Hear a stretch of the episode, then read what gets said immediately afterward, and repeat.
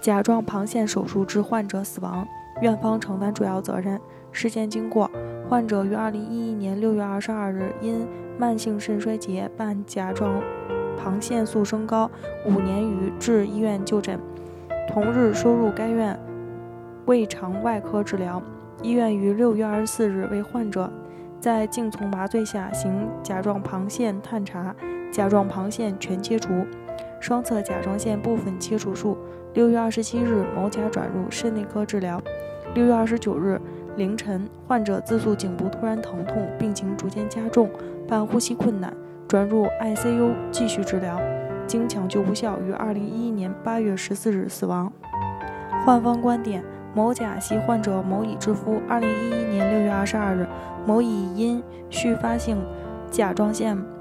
功能亢进，就诊于被告医院。六月二十四日，被告医院对患者实施了甲状旁腺手术。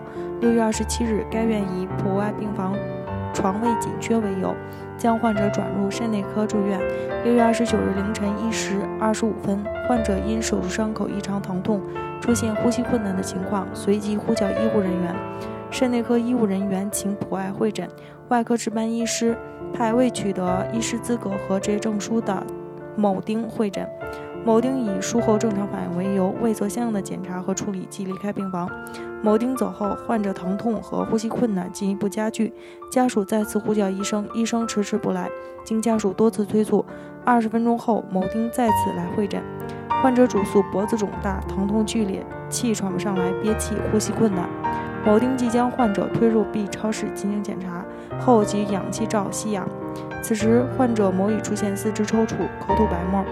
直至此时，外科医师才对患者某乙进行手术伤口的切开减压。由于错过了抢救时机，患者瞳孔放大，随即被转入重症监护室治疗，最终于二零一一年八月十四日死亡。某甲认为，被告医院放任未取得医师资格的某丁会诊，严重违反医疗机构条例条管理。由于某丁没有临床经验。没有及时诊断和处理手术伤口出血，导致某甲亲属某乙因颈部血压压迫窒息并最终死亡。被告医院的行为构成违法侵权，依法应当承担损害赔偿责任。为此，某甲依法提起诉讼，请求判令被告赔偿死亡赔偿金一百零五万七千一百八十元，向某甲支付精神损害抚慰金十万元。院方观点。